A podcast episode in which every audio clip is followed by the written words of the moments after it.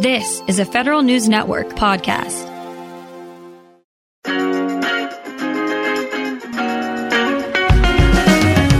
Welcome to Your Federal Life, a weekly roundup of news about federal pay and benefits, employment policy, and investing and retirement planning. Brought to you by WEPA. Here's your host, Tom Temin. Hello, and welcome to the show. Few things can sink an individual investor more than buying or selling on emotion. That can lead to tries at market timing, which rarely works out, especially when things are high or low. My next guest cautions time is more important than timing. Thiago Glieger is a private wealth advisor at RMG Advisors of Rockville, Maryland. I spoke with him earlier. We started with a particular current stock phenomenon. And a lot of people are saying, you know, they read headlines about Nvidia and all these companies and want to chase it maybe or not chase it? Or what's the best thinking about investing now when we have you know near record industrial averages and indices? Yeah you know tom it's interesting because we've been here before right? All-time highs are nothing new. Uh, and of course the past is not always prologue uh, but it's reasonable to assume that in the long run the economy and its temperamental sibling the markets uh, are likely to behave as they have in the past right? I, I just want to point out at the end of 2008 the S&P 500 was around 800. Uh, the Dow Jones Industrial Average was just under 9,000, and the Nasdaq was around 1,500. And earlier this month, in February, we're talking about an S&P 500 that notched over 5,000 from 800, a Dow Jones at 38,000 from 9,000, and a Nasdaq at 16,000 from 1,500. And the entire way up, there have been so many reasons to get out of the markets, to stay in the G fund because another recession was coming. It was COVID, it was Brexit, it was the Fed, it was elections, you name it, right? And so when people think about long term investing, trying to get in and out, you might miss out on a lot of that growth. Or playing it too closely because you're afraid of the fluctuations means with the G fund, you have foregone enormous amounts of returns over the year. That's right. The G fund is this year, it's hard to, to be mad at the G fund because it's paying a reasonable interest rate. But if you look at over time, it does not outpace outpace inflation, and that becomes a challenge to you in keeping up your lifestyle. Question is, you know, what is the top? And maybe it's useful to discuss what it is that drives these indices, because sometimes, like the Nikkei and so on, are not really based on anything that tells you much about the actual performance of anything you're going to buy. Right. Right. And I think the biggest thing that federal employees can remember is that there's really two big things that drive the markets. And Warren Buffett talks about this all the time it's fear and greed. Right. And so when thinking about when are people really excited about the markets, it's typically when people's emotions are very positive, And that usually occurs after the markets have provided a lot of growth for people. And so that's when momentum really picks up. And then as things really start to get to the the the all-time high, when is the top? That's really hard to know, right? That would almost require a crystal ball. Uh, and frankly, there's no shame in not knowing because we can't know the future. And so it's not when people begin to start to feel that sense of fear and look at valuations from a corporation that they start to say, you know what, maybe everything's a little too expensive and we we want to start to raise cash and be a little more conservative. But there are things that people can look at other than the fever chart of stock prices, like what is the, what is the uh, the ratios within a stock, you know, say to their the performance of the company financially versus their actual stock price. There's also what's happening in the greater market. Uh, there's also happening what's happening with interest rates and so on. You can maybe get a better idea of what's likely to happen in the economy that's real as opposed to the the trading and selling that goes on over indexes and stock prices. That's right. And if you were to think about the short term, it's much easier to predict. Uh, you know, does it look like there's something looming around the corner? I think that a lot of times investors will be stuck in trying to do fundamental analysis on individual stocks and bonds, and that can get a little bit complicated. And of course, in the TSP, you can't invest in the individual stocks. You are really invested in the index funds.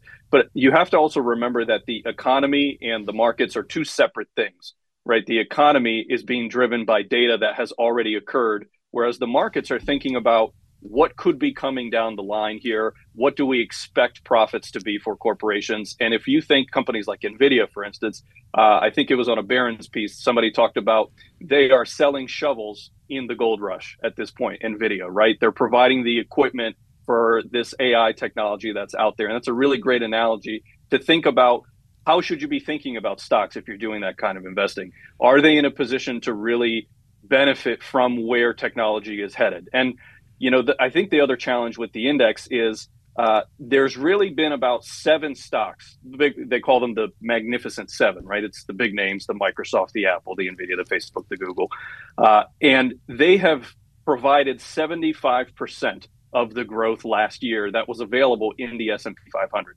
The other 490 stocks in the index were pretty much left in the dust, right? And so, how can you know which one is the right one? That's why a lot of people do prefer the index investing because they don't just don't want to have to think about the individual stocks. And what about the? It's not even the emergence; it's the establishment and increased growing influence of just algorithmic patterns of trading that are not the so-called sum of individuals making their decisions and that's what the market is all about.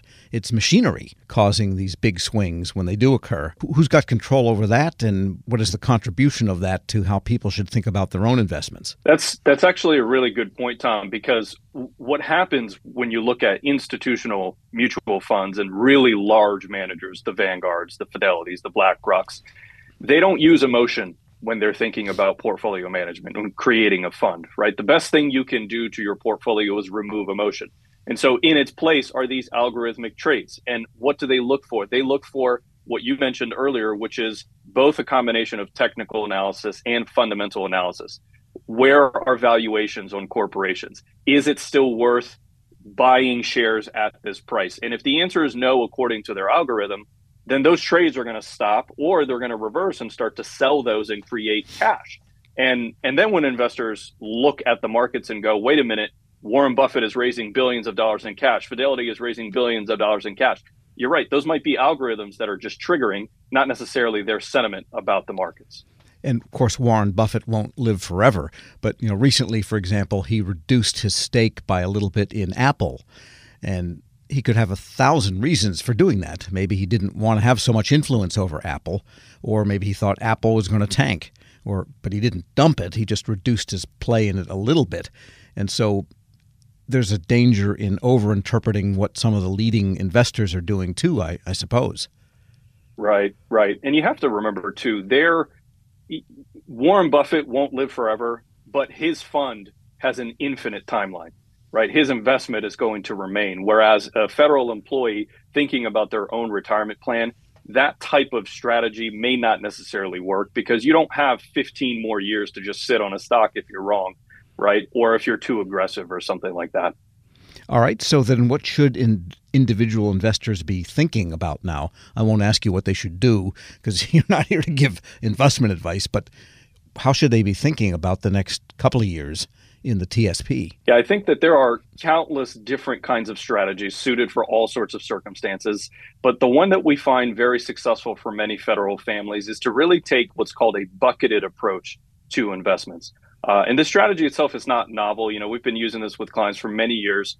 Uh, and so I think that it's it's a matter of understanding how much money you're going to need in the short term and then maybe three years from now and then maybe five and 10 and 15 and 20 years from now and then you can you can bifurcate your portfolio in terms of different jobs. And if you know that in 12 months you're going to need money for a down payment of your new retirement home or money for something that you're going to need, that's a part of your portfolio that should be conservatively invested.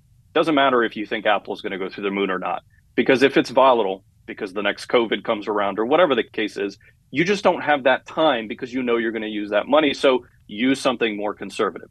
And the idea is the longer you go out in time, the more tolerance for risk you should, in theory, have. And so you can let those markets do their compounding growth over time. Uh, and so taking short term buckets using conservative investments, longer term buckets using more growth investments can be a solid approach.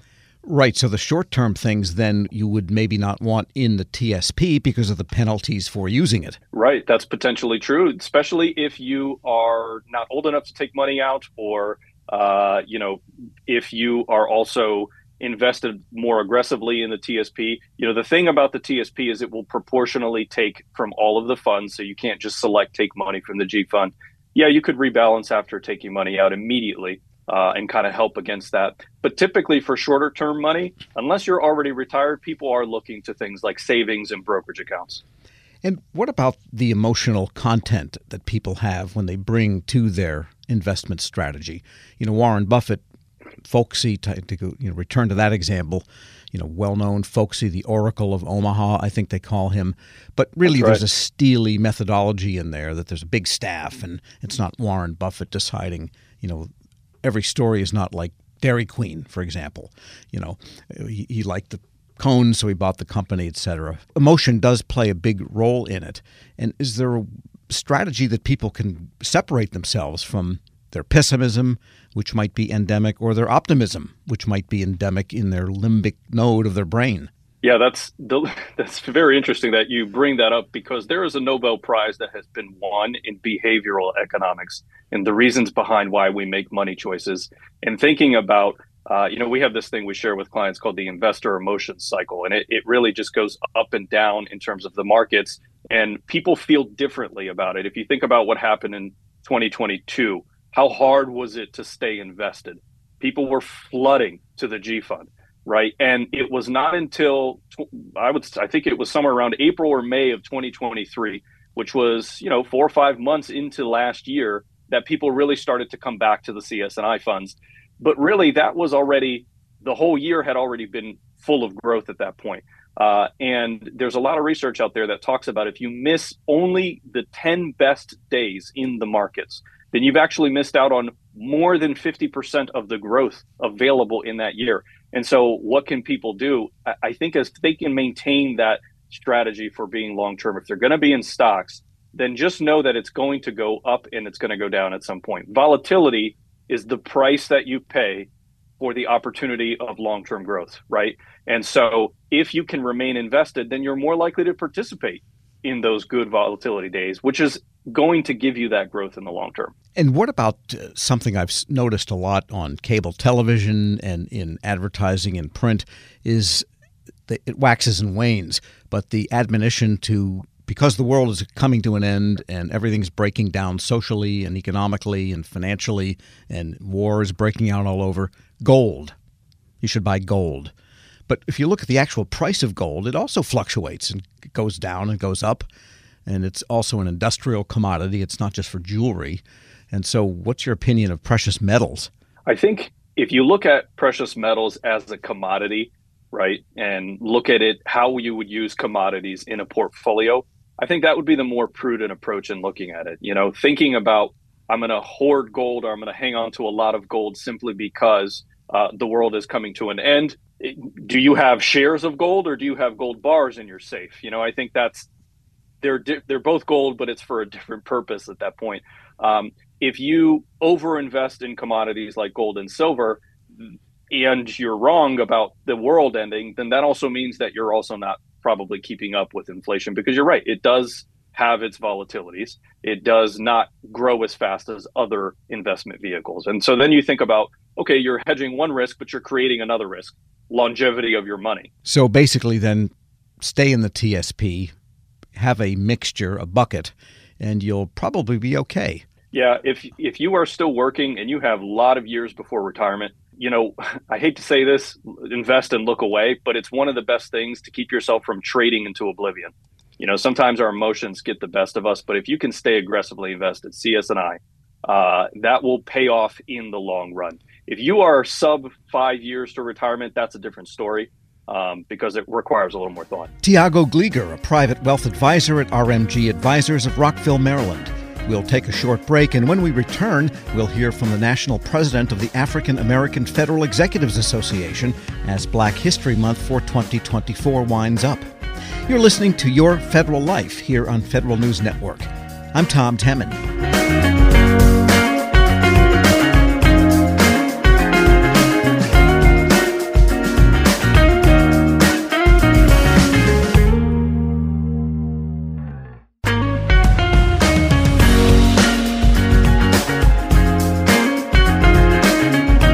Welcome back to Your Federal Life here on Federal News Network. I'm Tom Temin. As this year's Black History Month comes to a conclusion, we wanted to check in on how things look today for black managers in the federal government. For some perspective on the here and now, I spoke to the president of the African American Federal Executives Association, Tyra Dent. You know, the temperature is certainly rising. I mean, and I use that in a in a context that um, we are seeing progress. It has been three years. Uh, we certainly do acknowledge that the work needs to continue. There is work to still be done, but we're definitely seeing progress. We remain encouraged and hopeful that the focus on equality and equity and inclusiveness will continue, that that momentum will not um, relax itself in the years ahead, that we can continue to leverage and gain uh, upon the progress that we have made. And I wanted to ask you about the so called DEIA programs that have been launched in a lot of agencies, a lot of corporations. There's been a little bit of rollback of some of that because mm-hmm. I think one of the components of those, not all of them, but in some cases, has been to try to convince everybody else that they might be a bigot and not know it, which kind of mm-hmm. seems like a sort of a prejudgment of other people. What's your mm-hmm. sense of the quality and the effectiveness of DEI programs, and how would you maybe improve them? Certainly. First of all, I I like to dispel the use of a program. As a DEI advocate, longtime advocate. I think part of the, or significant part of our individual and collective ability to really embrace the benefits of DEI come from a shift in our mindset that this is about the business. It is not a program that has a finite start date and an end date or an implementation period. It needs to be woven into our daily business practices policies, procedures, and processes. And so when we can adopt that concept that this is enhancing the organization's ability to deliver on its mission, to maintain excellence in service to our nation, then I think we can get away from the what I like to really refer to as the, the noise level aspect of it, that tends to distract us from the work that really needs to be done and and really just acknowledge that this is really enabling a more productive a more effective government and one of the other initiatives, really, of every administration, but it goes on and on, and that is the idea of getting more young people to consider government as a career choice. And the government manages to stay staffed, even though it's hard to bring in those people and the numbers of younger people. The percentage of, of the federal population that is very young is small.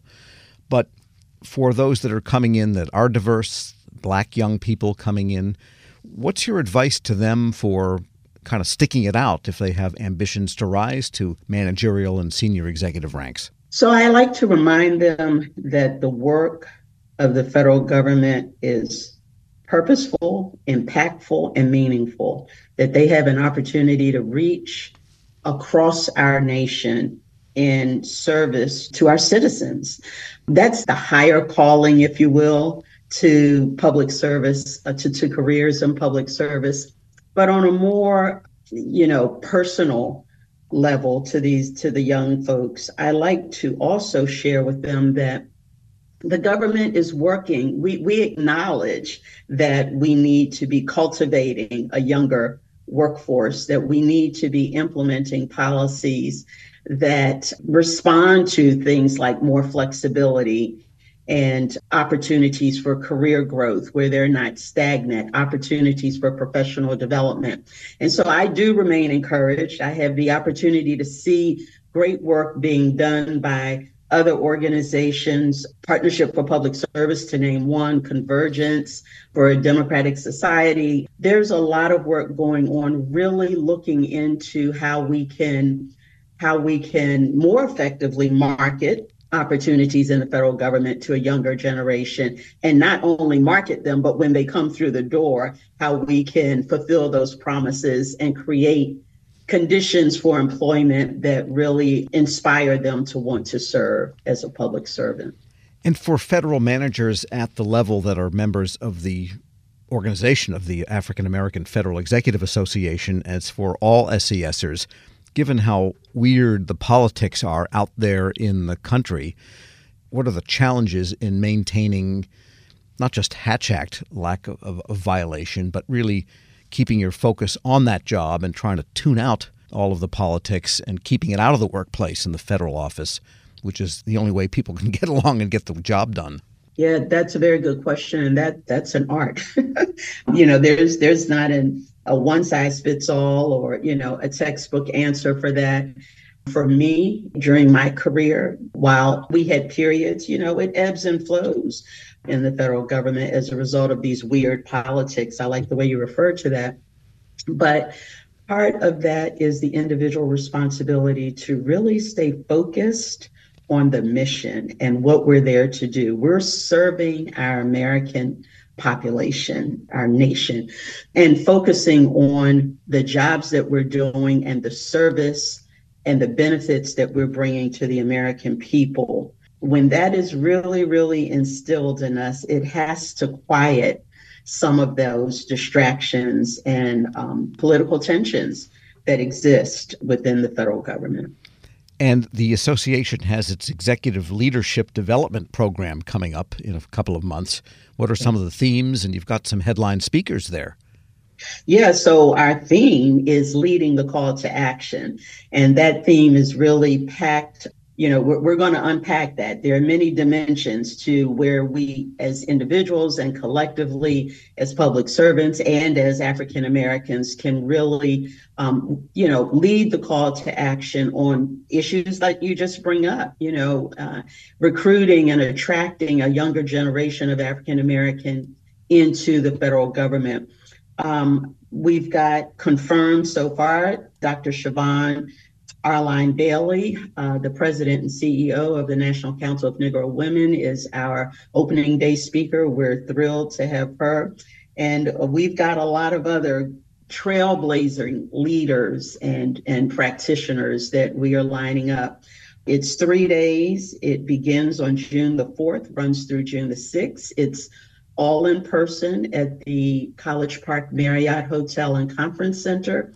And uh, we really are looking for unprecedented turnout this year. This also happens to be our 20th annual leadership development workshop. And so we're very proud that for 20 consecutive years, despite weird politics, despite other nuances along the way, that the African American Federal Executive Association has been able to keep its promise to deliver this three day workshop. So we're really looking forward to it. Tyra Dent is national president of the African American Federal Executives Association. And that's it for this week's Your Federal Life. We'll return next week with more about your financial and professional affairs. Until then, I'm Tom Temin. Thanks for listening to Your Federal Life here on Federal News Radio, part of the Federal News Network. You can listen to this episode and any past episodes anytime at federalnewsnetwork.com or subscribe wherever you get your podcasts. Search Your Federal Life.